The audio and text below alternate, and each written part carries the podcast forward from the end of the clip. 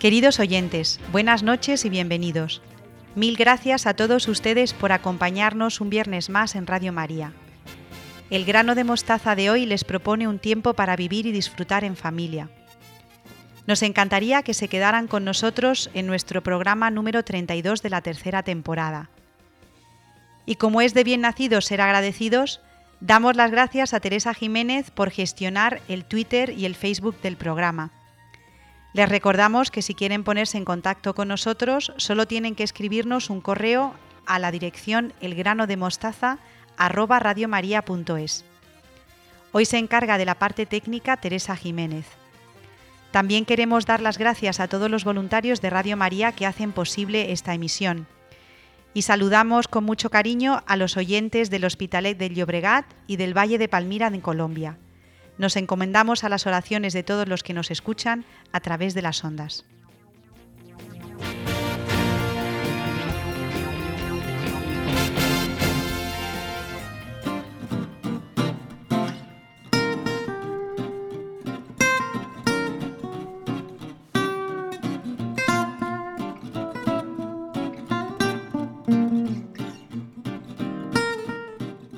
Nos acompaña esta noche Teresa Barrera Cruz, psicóloga, experta en terapia de pareja y familia, orientadora escolar, también es madre de dos niños y esposa de Eduardo.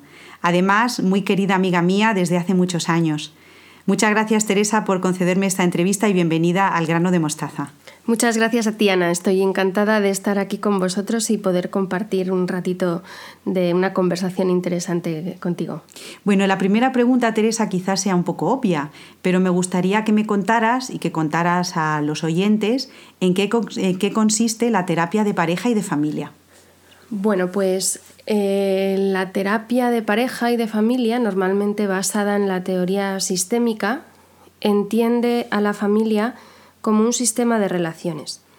¿Qué quiere decir esto? Pues que eh, no solamente somos un conjunto de personas, sino que em, esas personas tienen una relación particular, ¿no? Entonces, esa, esa relación misma configura a las personas y ayuda a desarrollar la identidad de cada uno. Entonces es muy importante para el desarrollo em, sano de, la personalidad.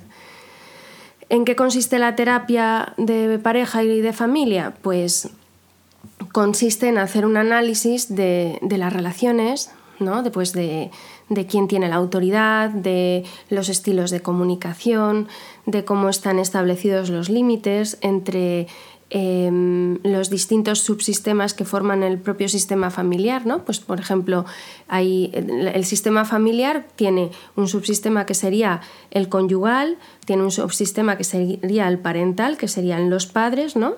que eh, son roles diferentes al, de esposos. Eh, luego el subsistema filial, y el fraternal, que serían los hermanos. ¿no? Pues se, se ve un análisis de, de estos subsistemas, de cómo se relacionan unos con otros, de si cada uno ocupa su lugar o a lo mejor eh, un hijo está adquiriendo funciones que no le corresponden, ¿no? Y, entonces adquiere un rol parentalizado, ¿no? Y hace de padre a lo mejor, o de esposo, o de esposa, y se, se mm, analiza también los niveles de comunicación, si hay una comunicación profunda o no, si hay intimidad, si el lenguaje es adecuado entre ellos y entonces pues se intenta trabajar para que cada persona luego ocupe su lugar que, y, puedan desarrollar su propia identidad. ¿no? Las familias tienen una identidad como tal, ¿no? Pues eh, están los Pérez, los Rodríguez, los Martínez, pero después cada persona desarrolla una identidad propia que bebe de esa identidad familiar. Pero es muy importante que esas relaciones que se establecen entre la familia permitan tanto la identidad familiar como la mm, personal. Y en terapia familiar, pues eso es lo que también se trabaja, ¿no? Se, intenta eh, ayudar a que las personas puedan ser ellas mismas dentro de la familia y crecer ¿no? en autonomía, en libertad y, en identidad, ¿no? tanto personal como familiar. Y Teresa, ¿cuáles son los problemas más frecuentes que tratas en tus consultas? Bueno, la verdad es que hay mm, bastante variedad, ¿no? Porque no es lo mismo cuando viene un matrimonio en crisis a pedir ayuda, ¿no? Pues que puede venir una de dos, o porque ah, está viviendo un cambio eh, propio de la familia, pero que no lo sabe manejar muy bien, ¿no? Por ejemplo, matrimonios a lo mejor jóvenes que, mm, que, llevan poco tiempo casados, pero que ese tiempo de forja de la pareja pues no lo han sabido em, eh, como adecuar o no, no, han sabido equilibrarse, bueno, pues acuden a terapia para ello, ¿no? O, por ejemplo, mm, familias que tienen hijos adolescentes que les desborda un poco esta etapa de la vida, eh, serían mm, también mm, propias para, ayudar, ¿no? Pero también vienen pues, eh, matrimonios que a lo mejor tienen, eh, pues, que han vivido una infidelidad, que tienen problemas con la familia de origen, que mm, alguno de ellos tiene una patología un poco más seria y entonces no saben muy bien cómo manejar la relación. Eh, un poco, pues hay gran variedad, ¿no? Y luego problemas con, los hijos, ¿no? En la educación de los hijos también eh, acuden a nivel familiar porque, pues porque mm, no, no tienen herramientas para la comunicación, por ejemplo, y, y, entonces piden ayuda para saber cómo afrontar determinados problemas, ¿no? Entonces, Teresa, me viene muy bien para enlazarlo con la siguiente pregunta. ¿Por qué es necesario acudir a consulta cuando comenzamos a tener problemas? Eh, eh, ¿hay, que, hay, que, quitarse ese miedo de acudir al, al terapeuta de pareja y de familia? Pues eso es fundamental para que la ayuda sea efectiva. A veces las familias llegan tan, tan heridas y las parejas llegan tan heridas que es mucho más difícil ayudar para que se restablezca el equilibrio en la relación.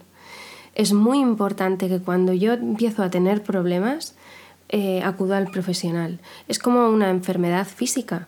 Si yo acudo, si yo tengo una infección pequeñita y en esa infección no voy al médico, eh, pues la infección puede agravarse y al final puede que no se cure o puede tener unas consecuencias eh, mucho más agresivas, ¿no? Para mí. Pues lo mismo pasa con los problemas psicológicos. Si yo voy cuando empiezo a tener problemas, es muchísimo más fácil eh, poder recibir una ayuda adecuada. Si yo voy cuando ya he llegado al límite, cuando yo ya mm, a lo mejor en la relación de pareja nos hemos dicho mm, barbaridades, he perdido la confianza o ya no tengo ganas de seguir adelante, pues es mucho más difícil que la ayuda sea efectiva. Y a ver esta, Teresa, porque me gustaría preguntarte si se pueden prevenir las separaciones y los divorcios y cómo se podrían prevenir. Yo sé que esta es complicada, pero bueno, nos escriben muchos oyentes al grano de mostaza en Radio María y uno de los problemas que más eh, se repite es esto, ¿no? Las separaciones, los divorcios, cómo podemos ayudar a las familias y si esto se puede prevenir de alguna manera. Pues sí se puede prevenir. Lo que hace falta también es mucha formación para poder prevenirlos, ¿no? Eh, es verdad que es una realidad actual que, mm, está en nuestra sociedad, ¿no? que las familias tienen muchas dificultades, pero se puede prevenir. Lo primero es tener una buena comunicación. Eh, creo que es lo primero en lo que tenemos que trabajar en, la relación conyugal. ¿no? porque si somos capaces de hablar las cosas, de profundizar, em, pues podremos resolver problemas. ¿no? Si no sé hacerlo, a lo mejor puedo pedir ayuda y no tiene por qué ser una ayuda terapéutica. Hay personas, hay centros de orientación familiar que en los que se, pueden, se puede recibir formación, se puede ir a charlas, se puede tener sesiones de orientación más a nivel particular en las cuales me ayuden a aprender a comunicarme eh, en mi relación conyugal. Entonces, eso es fundamental, fundamental. También es importante tener conocimiento de, los ciclos vitales de la familia, porque a veces vivimos, eh, o sea, tenemos muchísimo miedo a la crisis, tenemos muchísimo miedo a pasarlo mal. Y una de las cosas también que, nos puede hacer prevenir una separación es contar con la crisis como un camino de crecimiento en la vida conyugal. Es muy importante y muy necesario. Si no contamos con la crisis, cuando venga la crisis nos va a sorprender y la crisis no es algo malo. La crisis es un momento de inestabilidad en la cual pues tenemos que poner toda la carne en el asador para salir adelante.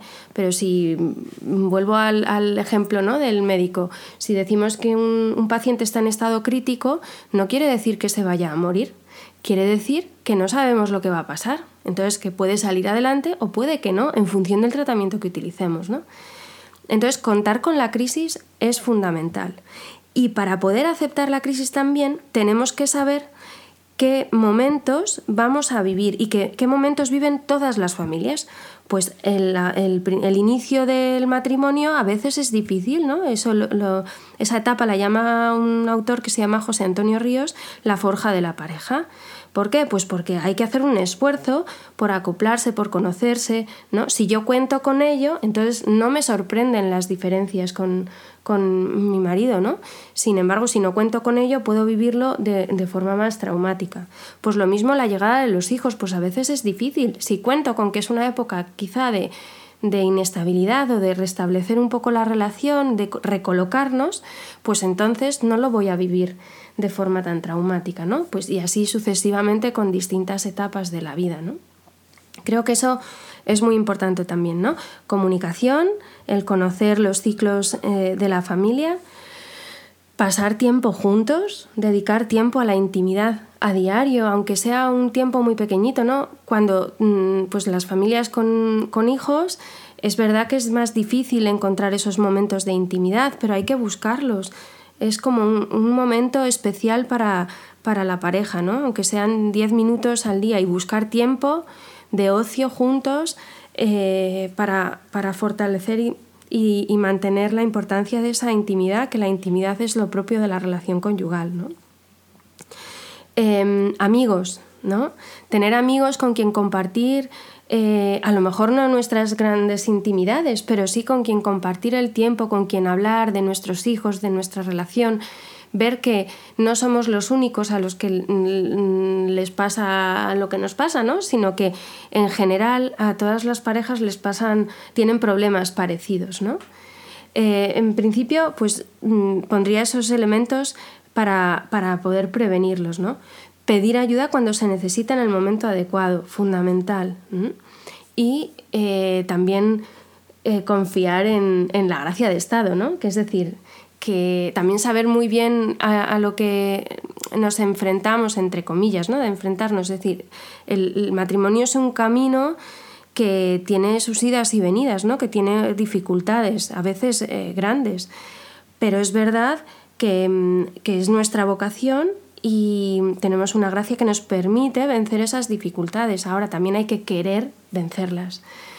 Si pensamos que el amor es algo más mm, afectivo, ¿no? que sería un error de, de, la comprensión de lo que es el amor, eh, pues obviamente cuando deje de haber esa afectividad más sensible, pues querremos tirarlo por tierra. Pero si verdaderamente creemos en el amor profundo, en el amor de comunión, el amor para toda la vida, en la entrega, ¿no? en esa vocación, pues querremos vencer las dificultades. para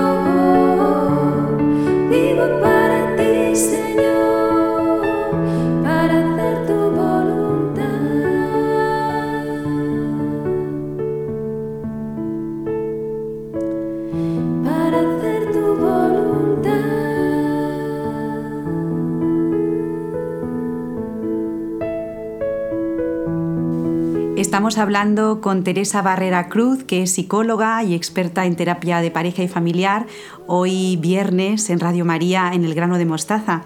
Y nos decías antes, Teresa, que las crisis tienen algo de positivo, que la crisis más que algo terrible es una oportunidad. Me gustaría que nos dijeras alguna idea también sobre esto, sobre gente em, que nos esté escuchando y a lo mejor esté en, medio de una crisis de, de familia. ¿Qué les podrías decir? Pues que estén abiertos al cambio. A veces las crisis vienen porque nos resistimos a cambiar las cosas.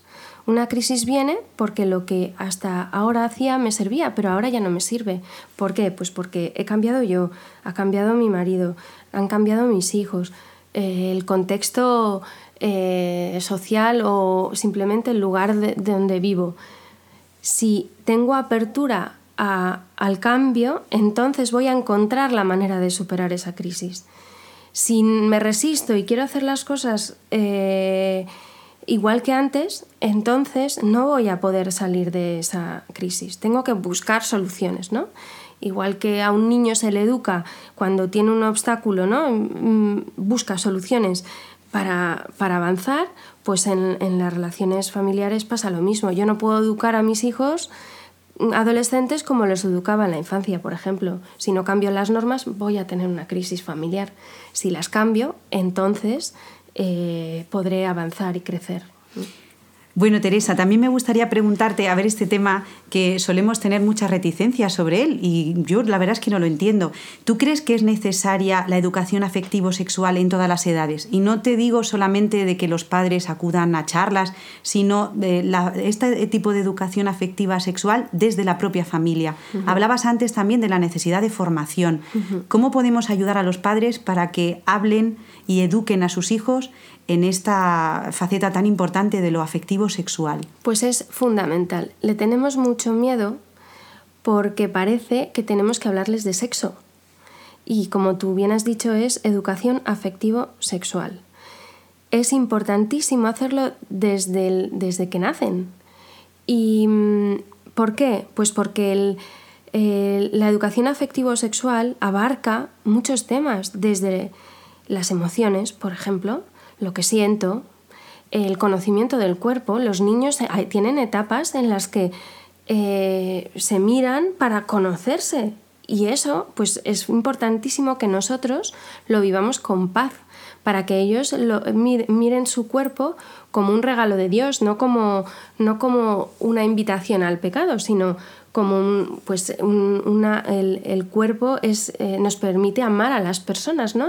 Y, y, tenemos que cuidarlo y quererlo, ¿no? Entonces, educar en lo afectivo sexual no solamente es eh, hablar de sexo, sino es hablar de afectos, de hablar de la importancia del cuerpo, del cuidado y del respeto del cuerpo, del pudor, Em, hablar de las relaciones personales, de la amistad, de la diferencia que hay entre la amistad y, una relación eh, de novios ¿no? o, de un matrimonio, de los gestos apropiados para cada uno. ¿no?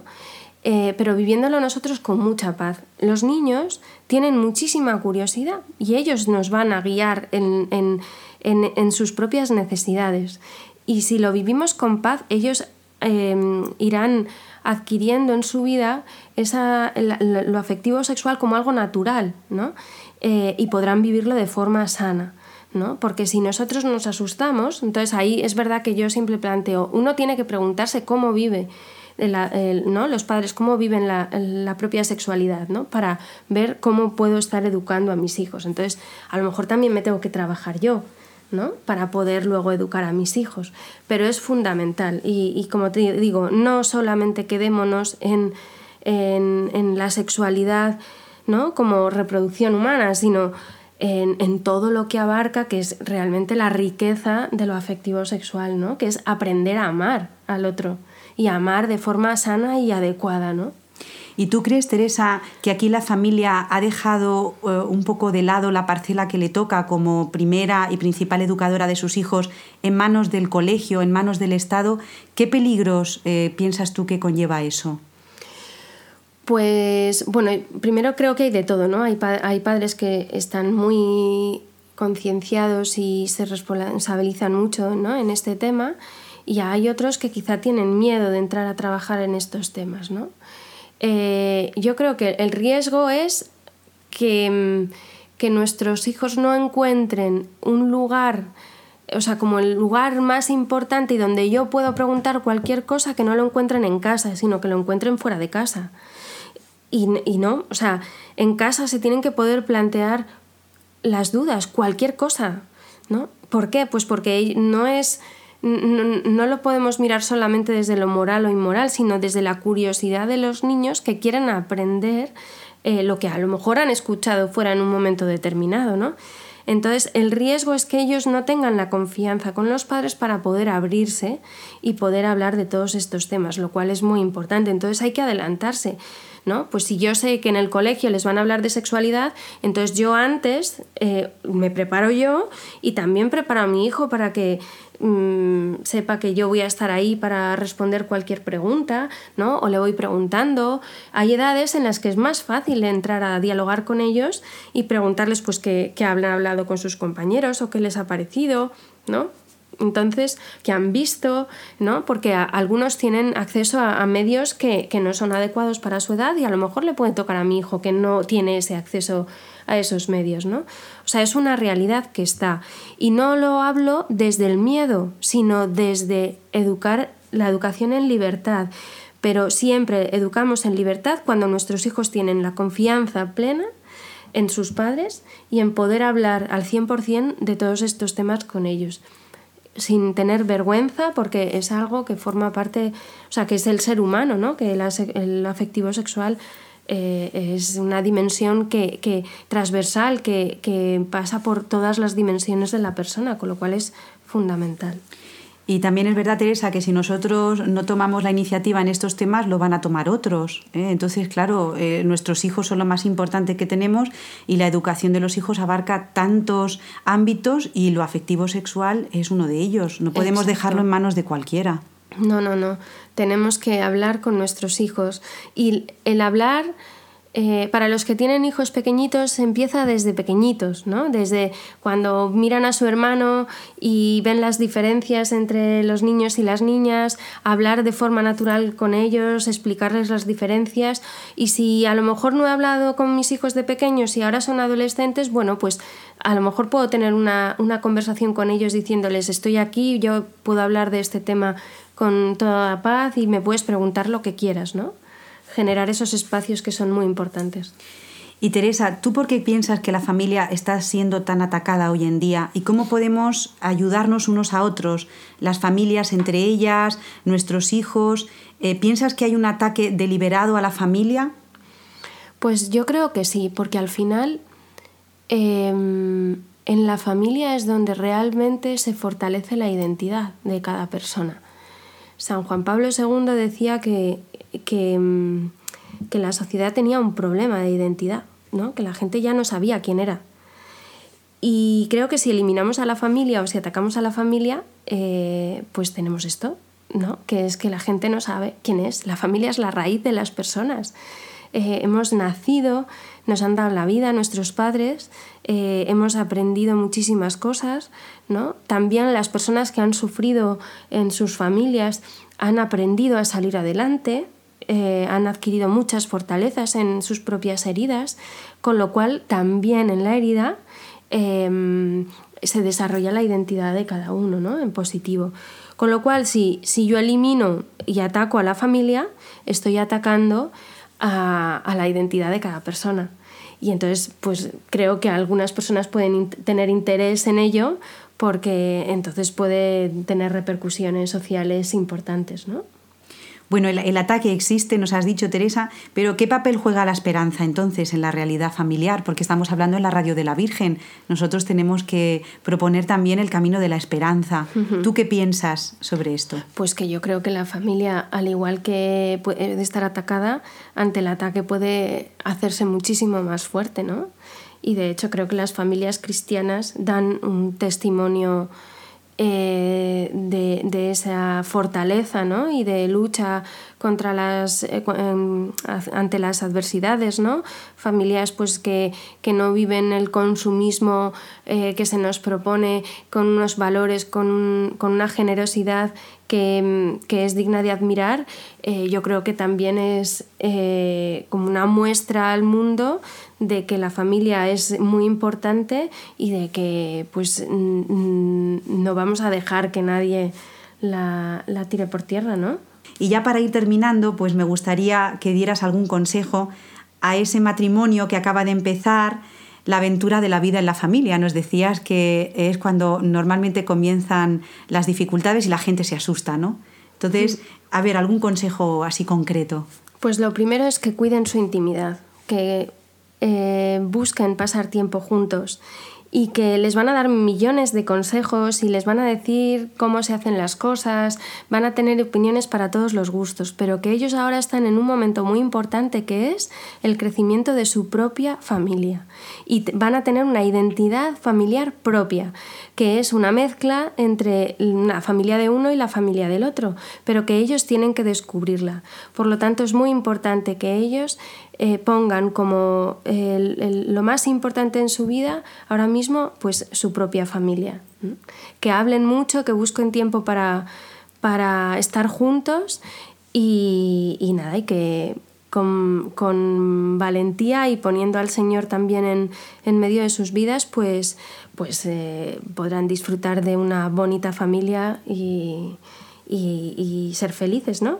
Bueno, pues muchísimas gracias a Teresa Barrera Cruz, que ya os he dicho al principio que es psicóloga, que es experta en terapia de pareja y de familia y también es orientadora familiar, orientadora escolar y además una buenísima amiga mía. Muchísimas gracias, Teresa. Gracias a ti, Ana. Y espero que no sea la última vez que nos visites. Cuando quieras. Adiós. Adiós.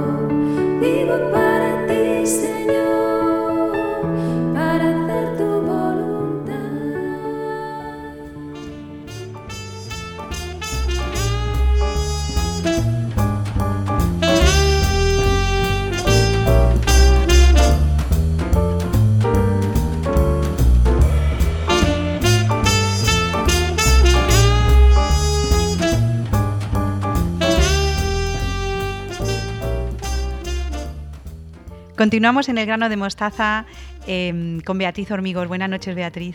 Hola, Ana, buenas noches. Bueno, Beatriz Hormigos y también a San Agustín, porque hoy vamos a seguir con los consejos que dio San Agustín a los jóvenes, ¿verdad?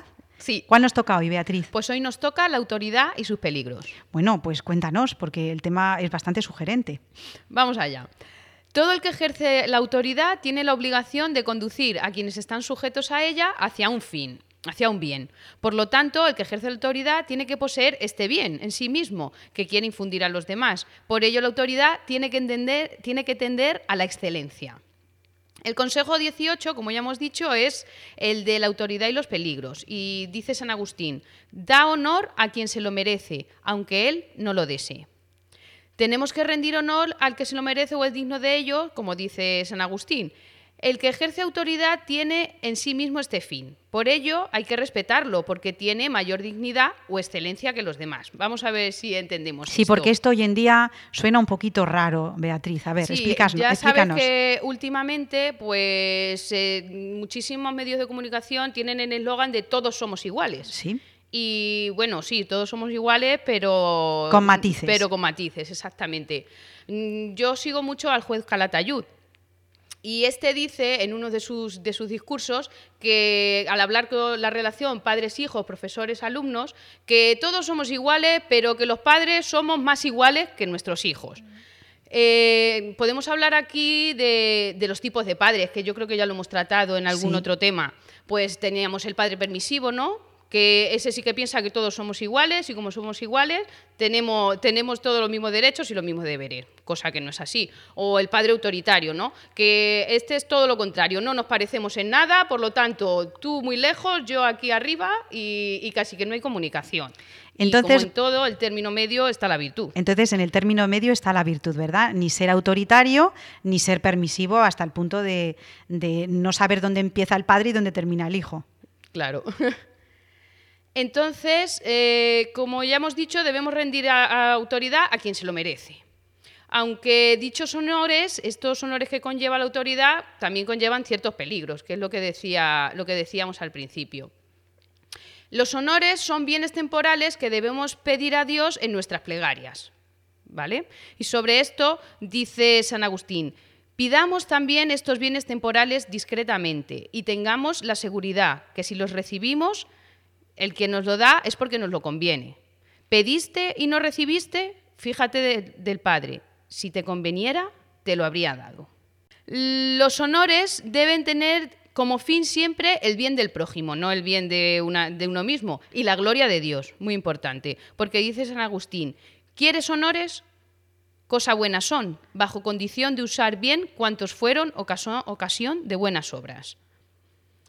Al buscar la alabanza muchas veces pues caemos en el pecado de vanidad, que consiste en el deseo de la excelencia del honor desordenado. De la vanidad podemos pasar a la soberbia, que es el deseo desordenado de la propia excelencia.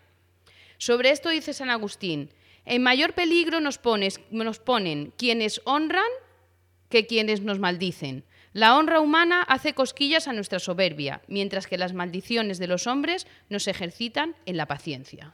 Por lo tanto, Beatriz, a la hora de ejercer la autoridad tenemos que también ser muy humildes y pensar siempre en el bien del prójimo, en el bien de la persona sobre la que ejerzo esta autoridad. Para nada pensarnos que somos más que los que tenemos por debajo de nosotros. En esto, tanto padres como profesores, eh, buscar siempre el bien del, niño o, o, el bien del alumno, ¿verdad, Beatriz? Claro, y para ello debemos prepararnos muy bien por dentro para poder dar lo mejor de nosotros y ofrecérselo a los demás. Y yo creo también, Beatriz, que has dicho una cosa muy interesante, que es pedir, ¿no? O sea, el, pedir a, nuestro Señor que nos dé la gracia de ejercer la autoridad como una forma de servicio. Y, esto hoy en día lo tenemos bastante en contra, ¿no, Beatriz? Muy bien. Bueno, pues nada, la autoridad y sus peligros, el consejo número 18 que Beatriz Hormigos nos ha explicado eh, sobre San Agustín. Bueno, pues el programa que viene, Beatriz, eh, seguiremos, pero yo creo que nos vamos un poquito hacia atrás, porque este es el número 18 y nos han quedado algunos antes, ¿verdad? Sí. Muy eh, bien. empezaremos con el 17 y veremos hasta dónde llegamos. Bueno, pues yo quiero que felicites hoy a tu hija Inés, porque hoy es Santa Inés, así que le das un besito de mi parte. De acuerdo. Adiós, Beatriz, gracias. Hasta luego.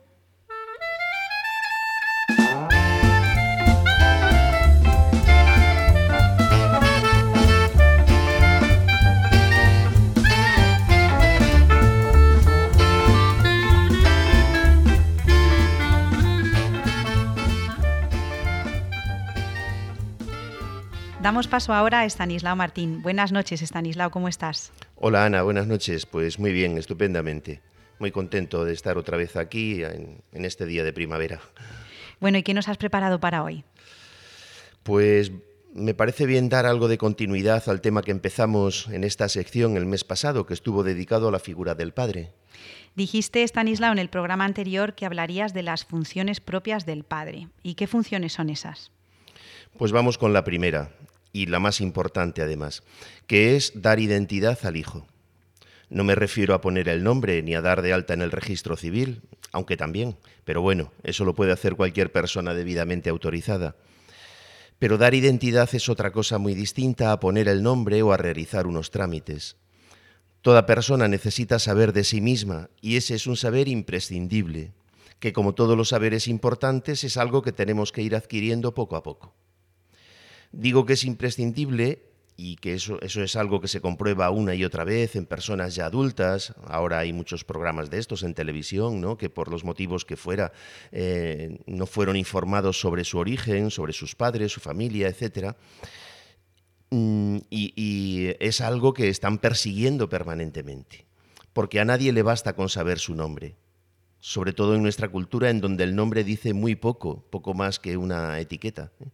Hace falta algo más. No se puede vivir sin saber cómo ha llegado uno a este mundo ni de dónde viene, porque entonces se hace muy costoso saber qué hace uno aquí y hacia dónde tiene que ir. Estos ingredientes, y no solo estos, sino varios más, son los que conforman la identidad. Pues bien, para aprender ese saber imprescindible está la figura del padre. Dices, Stanislao, que la función del padre primera y primordial es dar identidad al hijo. Y yo te pregunto, ¿qué es la identidad personal? Saber de sí mismo, conocer la propia identidad personal, me dices, es saber responder satisfactoriamente a dos preguntas. ¿Quién soy y qué soy? Podría parecer que basta con la primera, pero la identidad no consiste solo en responder a la pregunta quién, sino también a la pregunta qué. Mejor dicho, no se puede responder a quién si no se sabe responder al qué. La pregunta quién se responde con un nombre y unos apellidos, es decir, con unas raíces familiares, con una historia que suele estar ligada a unas personas, a unos lugares concretos, a unos hechos biográficos familiares. Bueno, esto sí que lo entiendo, Stanislao. Si me preguntan a mí quién soy, pues yo te digo, soy Ana Hormigos González, hija de mis padres, hermana de mi hermana, pero claro, ¿cómo respondo a qué soy? Esto yo creo que es más difícil. A ver, la pregunta qué tiene como respuestas datos tan importantes como el sexo, la vocación o la profesión. Estos datos no son baladíes como a veces se puede pensar, sino que son fundantes de la identidad. Yo no me puedo entender al margen de mi ser varón, como tú no puedes hacerlo al margen de tu ser mujer. Y si ese dato nos faltara, no sabríamos lo que somos y por tanto quiénes somos. Algo parecido, aunque en menor grado, ocurre con la vocación. Yo no me puedo entender fuera de mi relación esponsal con Teresa, mi esposa, ni fuera de mi vocación docente, o prescindiendo de mi ser español, por ejemplo. Todos estos datos no están recogidos en mi nombre y apellidos, en mi quién, porque pertenecen al qué, que soy varón, que soy español, que soy eh, profesor, etcétera, ¿no? Ahora bien, sobre todos esos se construye el qué, perdón, el quién. Junto a esto, al mismo tiempo, todos tenemos experiencia de la unidad de nuestra persona. Es decir, que por una parte somos varias cosas, pero al mismo tiempo tenemos experiencia de unidad. Porque cuando me relaciono con alguien, cuando siento algo, cuando amo, cuando me enfado, etc., es todo mi ser funcionando como una unidad, el que siente, ama, se ríe, se enfada, etc. Eh, entonces, Stanislao, vuelvo a repetir, ¿qué, ¿qué, es la identidad? Y yo creo que esta pregunta también es crucial. ¿Me la puedo fabricar yo misma? Eh, primero decir, no, no te la puedes fabricar tú misma. Y para responder, a ver, más o menos con una definición, tampoco hace falta que la hagamos, ¿verdad? Pero bueno, por tener una idea, es la síntesis, la definición de ese yo único formado por varias hebras que se expresa con un nombre y unos apellidos. De esta manera es fácil de ver que la identidad es una realidad bastante compleja, porque por una parte es una sola, la síntesis del yo, y a la vez está formada por un conglomerado de datos que son los que responden a las preguntas qué soy y quién soy. Y en todo esto de lo que estamos hablando, ¿qué papel juega la figura del padre? Bueno, casi se nos había olvidado ya. Sí, sí, sí. El padre no es el único dador de la identidad, pero sí es el primero. Es el primer dador, es en gran parte el constructor y es sobre todo el custodio de la identidad del hijo. Me parece que esto es muy importante ya que la identidad, por ser algo tan complejo, no se adquiere de un día para otro. La adquisición de la identidad es un proceso largo, que no está exento de dificultades, especialmente en la adolescencia, que es cuando tienen lugar las habituales crisis de, identidad.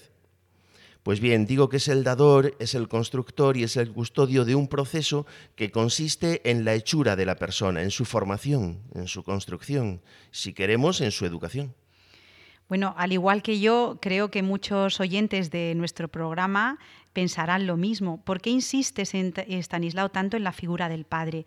¿Es que no puede hacer la madre todo esto? Es decir, son intercambiables los papeles. Decirle al hijo qué es, quién es, de dónde viene, cuáles son sus raíces. Sí, claro, lo puede hacer y no solamente puede, sino que además no debe quedarse al margen. Pero es tarea prioritaria, específica del padre, porque ella sola no puede. Y no puede hacerlo por dos motivos, los dos de tipo eh, psicofísico. Uno, por el diferente papel que juegan el hombre y la mujer en la gestación del hijo. Y el otro motivo es porque la identidad no se da solo de palabras, sino con la presencia física y con el desenvolvimiento, con la manera de actuar en la vida de cada día. Por lo tanto, el primer motivo que dices está relacionado con el hijo desde el primer momento de su concepción, ¿verdad, Stanislao? Efectivamente, así es. Y es bien interesante verlo, ¿no? La diferencia entre padre y madre viene marcada por las preposiciones desde y en. Para el padre la gestación y el alumbramiento del hijo son hechos externos, que se realizan fuera de él, mientras que para la madre son internos porque tienen lugar dentro de ella, dentro de su propio cuerpo. El padre, por muy próximo que quiera estar a estos hechos, por muy cercano que quiera ser y por mucho que quiera implicarse, y es bueno que lo haga, claro, pero por mucho eh, que lo intente, siempre es padre desde fuera. En cambio, la madre lo es en sí misma necesariamente, porque así estamos hechos. Aparte de las implicaciones físicas que esto tiene para la madre en términos de salud, de cambios corporales, de consecuencias físicas y psíquicas, algunas a lo largo para toda la vida, ¿no? Está sobre todo el dato de la continuidad psicológica, el de la subjetividad. Ella sabe intelectualmente que ella no es su hijo, pero física, psíquica y afectivamente lo, que vive, lo que tiene es un revuelto. Madre e hijo son dos personas distintas, pero ella vive esta relación con el hijo como una trabazón psicofísica que hace que la madre no sepa muy bien dónde acaba ella y dónde empieza el hijo. Esa continuidad se encuentra materializada físicamente en el cordón umbilical, gracias al cual el hijo ha podido vivir. Ese cordón ha hecho que madre e hijo hayan respirado el mismo oxígeno, hayan, hayan tomado la misma agua, los mismos nutrientes y en muchos casos que hayan sufrido las mismas enfermedades. Ese cordón imprescindible gracias al cual ha podido vivir el hijo durante la gestación, tras el parto o con el parto hay que romperle. No hay más remedio que romperle para que el hijo pueda seguir viviendo, ahora ya fuera del cuerpo de la madre. Pues bien, hay que saber que hay otro cordón umbilical y que también hay que romperle, eh, que es psicológico, también entre la madre y el hijo, y ese no está entre el padre y el hijo, igual que no lo está el físico. Y digo que, mm, que, ese también hay que romperle, es decir, hay que sacar al hijo de la subjetividad de la madre, hay que meter distancia entre madre e hijo para que él sea él y no una prolongación de ella. El cordón físico se rompe en unos segundos y lo suele hacer el médico o la comadrona, ¿no? La ruptura del psicológico es muy lenta tarda años, es dolorosa, a veces con muchas resistencias por parte de la madre, y esa es tarea del padre, eso tiene que hacerlo el padre. Tiene que meter objetividad entre padre e hijo, eh, perdón, entre madre e hijo. Y Estanislao, ¿qué ocurriría si no se rompiera este cordón psicológico? Pues que madre e hijo vivirían en un revuelto psicológico, en una especie de, nebulosa, de maraña, sin poder distinguir quién es uno y quién es otro, con las consecuencias de inmadurez que eso acarrea. Como acabo de decir, esto es un proceso, es algo paulatino, doloroso para la madre, pero necesario para ambos, sobre todo para el hijo. El hijo tiene que aprender paso a paso y llegar a saber, y no me refiero a saber de cabeza, sino experimentar, que él no es prolongación de su madre, sino un yo distinto, llamado a vivir una vida autónoma. Hacer eso posible en las mejores condiciones le pertenece al padre y debe hacerlo de manera que sea lo menos traumático posible. Dar identidad empieza pues por poner objetividad, por aclarar esa maraña. Dar identidad es hacerle entender al hijo, por vía de experiencia, ¿Qué y quién eres tú? Un ser distinto de nosotros, nacido y dependiente de nosotros, pero distinto. Distinto de papá, que eso se ve claro desde el principio, y distinto de mamá, que eso cuesta más. Estanislao, me ha llamado la atención que hoy en tus explicaciones no has acudido a la palabra de Dios como sueles hacer en otros programas. ¿Por qué no lo has hecho? Buena pregunta, Ana. A ver, primero porque hay que respetar la autonomía de los saberes, aunque sean tan distintos como las ciencias y la palabra de Dios. La explicación que yo he dado es una explicación de tipo antropológico y lo que las ciencias pueden explicar por sí mismas eh, no debemos mezclarlo con argumentos religiosos, aunque podamos apoyarlo. Pues Stanislao, seguro que con estos ejemplos y estas ideas hay muchos escuchantes que les gustaría ponerse en contacto con nosotros para compartir sus dudas e inquietudes, como ya lo hicieron Mamen y Antonia en el programa anterior y a las que mandamos un saludo muy cariñoso. Si quieren ponerse en contacto con nosotros, solo tienen que escribir un correo a la dirección elgranodemostaza@radiomaria.es y Estanislao Martín estará encantado, como siempre, de solucionar sus dudas y de atender todas, pues, todas las eh, inquietudes que tengan nuestros oyentes. Bueno, Estanislao, pues hemos abierto un camino bien bonito. La figura del padre. Eh, y, a mí me parece que además bien necesario. Pues sí, pues sí, La figura del padre y de la madre, tan importante para crear la identidad del hijo, cada uno en su sitio y en su puesto. Muy bien. Bueno, muchísimas gracias, Estanislao. Gracias a ti. Un abrazo. Gracias a los oyentes también. Adiós, adiós. Adiós, adiós.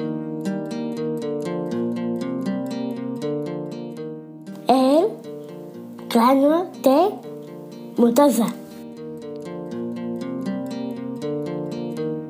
Continuamos en el grano de mostaza y estoy contentísima de tener aquí a mi lado, entre nosotros una vez más, a Maribí Gallego. Buenas noches, Maribí. Hola, Ana, buenas noches. Yo también estoy muy contenta. ¿Qué tal estás? Cuéntame. Pues gracias a Dios, bastante bien. Gracias a Dios y a estos estupendos médicos que tenemos, pues bien, recuperándome muy bien, sí. Bueno, pues vamos a hablar, eh, según eh, la trayectoria que traíamos, sobre la advocación, las advocaciones de María, ¿verdad? ¿Y hoy qué nos toca, Maribí? Sí, pues mira, hoy eh, el otro día rezando, pues dije, mira, como tratamos siempre de cosas importantes en la familia, pues me fijé en María como madre amable. Y María, madre amable, ¿qué significa amable? Pues digno de ser amado. También significa ser afable, complaciente, afectuoso. Por lo tanto, y resumiendo mucho, podríamos decir que si somos afables, complacientes y afectuosos, pues somos dignos de ser amados. Entonces, Maribí, María, Madre Amable, es digna de ser amada. Me atrevería a decir que sería el ser humano más digno de ser amado. Y esta dignidad viene dada mm, por una manera suya de tratarnos eh, a todos sus hijos, una manera concreta de tratar al otro que podemos descubrir, descubrir en el Evangelio y que más tarde veremos. Yo creo que la amabilidad vendría a formar parte en la vida espiritual de lo que en las enfermedades sería parte de la prevención. Solemos decir que más vale prevenir que curar. Pues bien, ser amables evita que provoquemos heridas completamente prescindibles e innecesarias en nuestro prójimo. El tratamiento, la cura, sería el perdón, que ya sabéis que aquí no dejamos de repetirlo y que el perdón es gratis y que está siempre disponible para cuando hemos metido la pata. Pero mucho se puede prevenir si nos comportáramos amablemente. Pero Maribí, algunas veces nuestro carácter puede limitar mucho esta virtud, ¿no? Sí, sí, así es. A mí me lo vas a contar. Bueno, pero no debemos desesperar porque como la mayoría de las virtudes puede moldearse y trabajarse. Primero con una buena educación, que fundamentalmente corresponde a los padres, que enseñan tanto con su ejemplo como con sus llamadas de atención. También ayuda una buena disposición de ánimo y de decisión personal. Y por último, aunque no por ello menos importante, acudiendo a la oración y pidiendo que se nos conceda la gracia de ser amables con el otro, con nuestros hermanos. Bueno, Maribí, y además del modelo de los padres, que algunas veces pueden fallar, ¿tenemos algún otro en que nos podamos fijar? Por supuesto, también tenemos grandes modelos en el santoral, como no. Uno muy grande sería San Francisco de Sales, que por lo visto tenía un temperamento fuerte, algo iracundo, y sin embargo llegó a ser conocido como el santo de la dulzura y la amabilidad. Y aunque eh, fue su ejemplo lo que más atrajo a muchos a la Iglesia Católica en épocas del calvinismo, tiene grandes escritos, por lo que es también doctor de la Iglesia y en estos escritos nos deja algunas perlas maravillosas. Una sería, por ejemplo, Qué gran mortificación sonreír a quien nos importuna y dedicar amablemente el tiempo a escuchar con bondad a los demás. El que es dulce no ofende a nadie, soporta y sufre de buena gana a los que le hacen el mal sufre pacientemente los golpes y no devuelve mal por mal. El que es dulce no se turba jamás, sino que empapa todas sus palabras en la humildad, venciendo el mal por el bien. Bueno, esto así dicho, Maribí, parece muy fácil, pero yo creo que no lo es. Vamos, te digo por experiencia que no lo es. no, si el mismo San Francisco se preguntaba, ¿cuándo llegará el día en que estemos todos empapados en dulzura, suavidad hacia el prójimo, ¿Cuándo veremos las almas de nuestros prójimos en el sagrado pecho del Salvador? hay el que, no las, el que las mira fuera de ahí, fuera del pecho del Salvador, se refiere San Francisco, corre el riesgo de no amarle pura, constante e igualmente. Esto me resulta muy curioso, porque cuántas veces hemos comentado esto mismo aquí, hablando de que debemos ver al otro con la mirada del corazón de Jesús y no con nuestros ojos. Pero volvamos a San Francisco de Sales, que también nos aconseja. Las palabras duras que callamos son nuestras esclavas, las palabras indebidas que decimos son nuestras tiranas. Que nuestro hablar sea poco y amable, poco y dulce, poco y lleno de bondad. Yo diría que con poco sería estupendo. Y una que me ha gustado mucho por lo que me implica como madre y muy a tener en cuenta en estos tiempos actuales, dice, las virtudes formadas en tiempo de prosperidad son por lo común flacas e inconstantes, pero las que crecen en medio de las aflicciones son siempre fuertes y duraderas.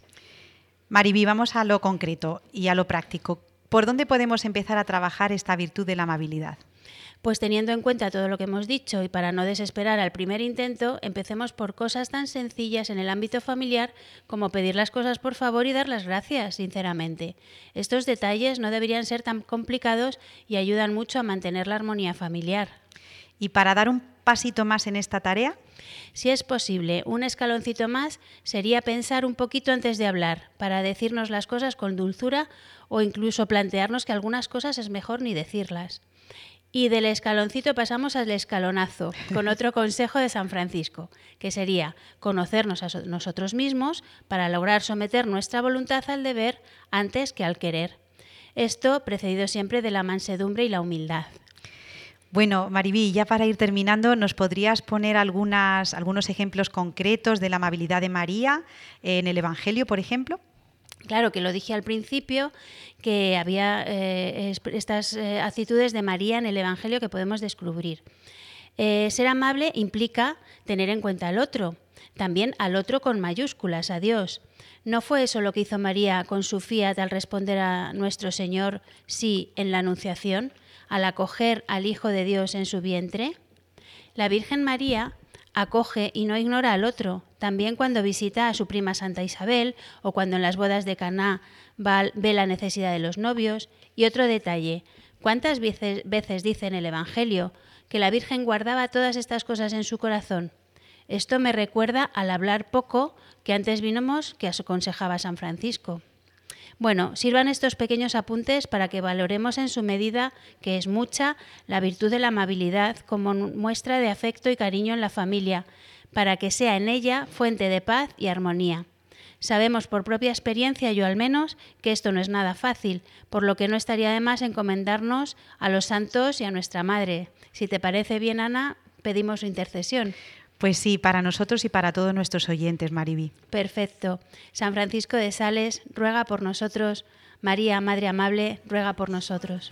Bueno, pues con estas palabras de nuestra querida Maribí Gallego, eh, nos despedimos hasta el mes que viene con un abrazo muy fuerte y con muchísima alegría de que estés entre, entre nosotros otra vez, eh, codo con codo, Maribí. Gracias a ti, gracias a nuestros oyentes que los llevo en el corazón. Un abrazo. Adiós, adiós. Adiós sonrisa cada paso y respirar. Será bonito lo que quede